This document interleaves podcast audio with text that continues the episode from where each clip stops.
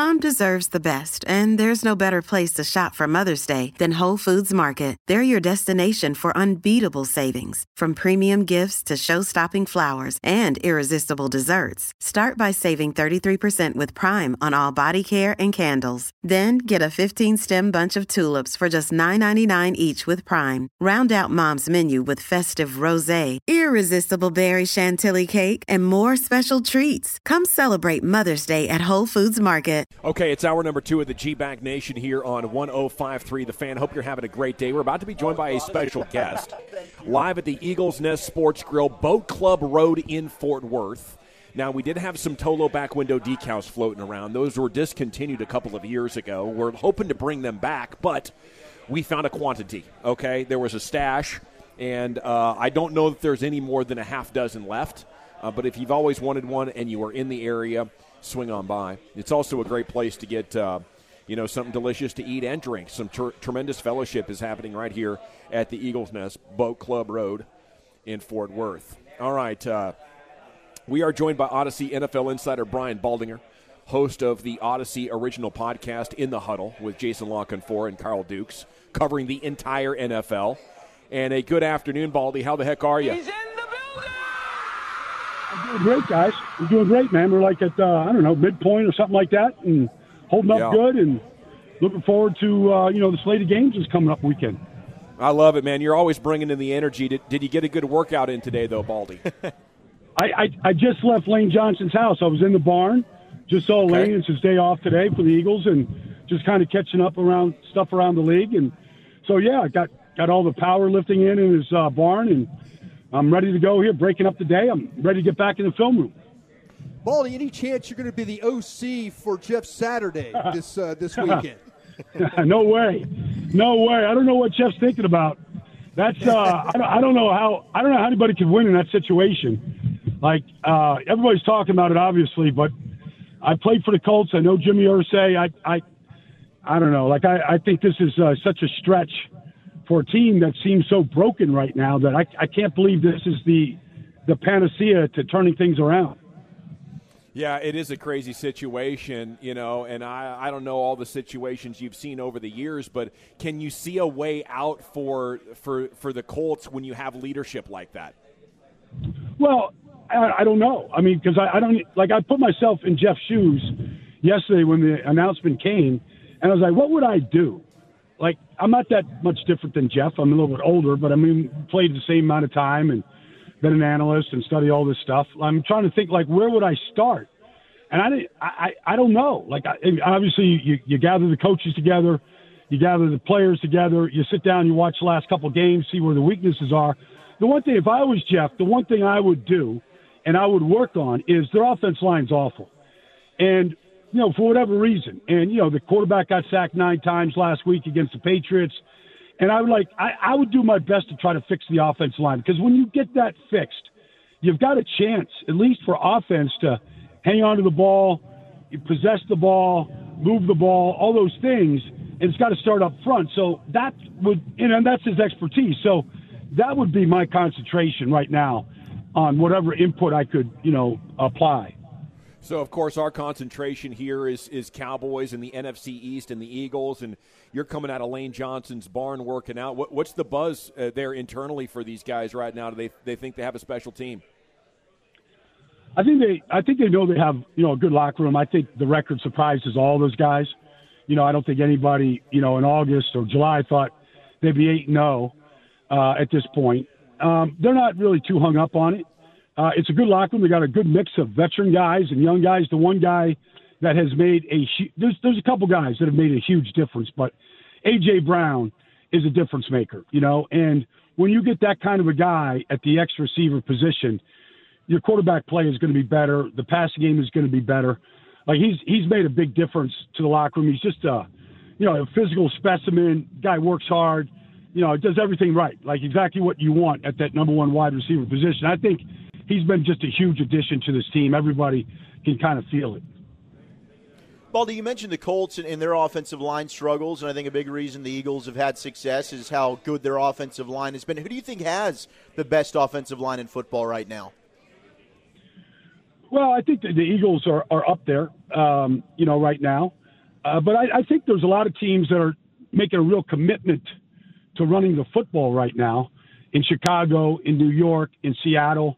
And the way that they're doing it is basically with tight ends and fullbacks and, you know, guy, tight ends that can really block, not just guys that are getting in the way, but they're really helping the run game.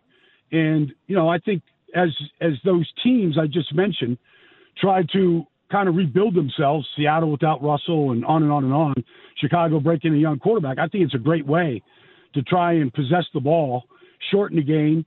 And uh, Atlanta's doing the same thing with Mariota. And they're blocking the edges really, really good. And there's a lot of different type of runs that Seattle, Atlanta, Chicago are doing, uh, including, you know, quarterbacks that can scoot and take off with it that are helping them out. Uh, the Eagles just do everything well. I mean, they run block really well, and you know their protection is really sound, and they've got some elite players from Kelce to Lane to you know Mailata for most days. I mean, they're really good up front, and they've really kind of stayed away from the injury bug, you know, to this point. How far do you think our Cowboys are to getting back up there? I like the direction the Cowboys are going. You know, I mean, I, I thought they they got tested early. You know, obviously with the injury to Dak right away, I thought they did a great job of really protecting Cooper Rush and really working on the run game. You know, Tyler Smith is a difference maker. He's played really, really well in the run game. The, the tight ends, the two rookie tight ends, you know, um, Ferguson and Hendershot have been excellent at run blocking and asking what, you know, doing what they're asked to do. Um, you know, and I think those have been two huge additions. So you put three rookies out there. Um, you know, will they hit the rookie wall? You know, are they allowed? You know, will, will they avoid that? Will they continue their good play because they've been a big part of it? And then defensively, you know, obviously, uh, you know, they lead the league in sacks. They can pressure a quarterback. I thought it was a big pickup of Jonathan Hankins. We'll see if he, you know, gets a bigger role in the middle of that defense. They need a fat guy in the middle. Hank can do that. Um, you know, so I think they're poised to, to make a good run right now. It's Brian Baldinger with us here in the, in the G-Bag Nation on 105.3 The Fan. Baldy, how much could this Cowboys offense use a guy like Odell Beckham Jr.? Well, I think I think Odell can help him. I mean, you know, he got hurt Super Bowl Sunday, so what is that? Eight months? Like I don't know. And he's coming back from another torn ACL. Like, I don't know when he's going to be ready. Um, I know he works hard. He's a, he's a really good locker room guy, easy guy to to get along with. Uh, I think he'd fit in real well like he did with the Rams. He made the Rams immediately better last year. They just so happened they signed him, you know, two days before Robert Woods tore his ACL, so it was perfect, you know, a perfect transition. And you saw, you know, the difference that he made. And he wasn't screaming for the ball when Cooper Kupp was winning the triple crown at receiver. He liked his role, and so I think he can make CeeDee Lamb better. I think he can make Dak better. Uh, but I, you know, you got to know just what the health is and can he practice every day? And I have no doubt he can learn the offense because ultimately you need a guy that can beat man coverage. Eagles are going to play in man coverage. Playoffs, you're going to see a lot of man coverage. You got to be able to beat the press, and, and Odell has always been able to do that. So I think he could help the Cowboys a tremendous amount. Baldy, when you watch the All 22 with the Packers, what's the first thing that comes to your mind? Well, except for one play last week, in their five game losing streak, they, they could not get the deep ball at all. Uh, they tried. Last week they got one to Lazard for 47 yards down to the one yard line. Then they couldn't score from the one. But they, they, they had no ability to create or strike deep down the field. And so they were kind of nickel and diming, you know, the way down the field, which Aaron Rodgers could do, and the backs are good at doing that. Um, and so they mix it up. They they would gain yards, they just couldn't finish drives and they couldn't get a big chunk. And so any kind of a negative play, whether it was a sack or whether it was a penalty, and they get into a negative situation uh, over these last five weeks, they, they couldn't overcome it.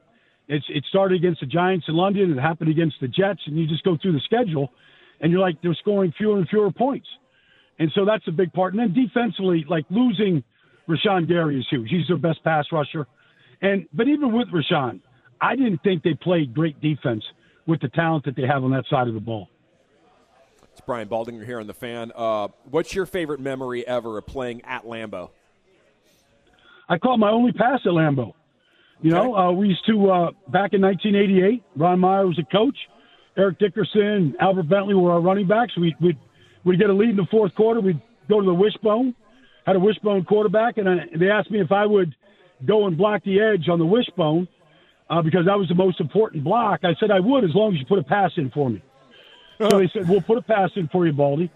So they did. They and they they called my number from the end zone, and I got behind the defense and scooted for 37 yards and led the league in yards per reception that year. amazing. That is outstanding. Now, is this uh, is this pre or post? Uh, is this is this reception of yours pre or post the epic finger injury? Oh, it's it's post. Almost everything was post, but you know, like I, I, I could catch. I had good hands, and so I, I could catch the ball one handed if I had to, and so. But no, I had two two hands on it, tucked it away, and and look, my my proudest moment of it was I got caught by the fastest player in the Green Bay secondary. So there you go. I mean, it took it took a track athlete to get me down to the ground. So, so you did most of your playing career with the with the with the hurt finger. Is that the pinky Yeah. that's all sideways? Yeah, yeah, yeah. Thanks to Randy White. So um, I just taped it, just taped it for my entire career with the finger next to it, and and uh, you know went about my business. So, Baldy, you're in Philly. Did you hear about this Chicken Man story?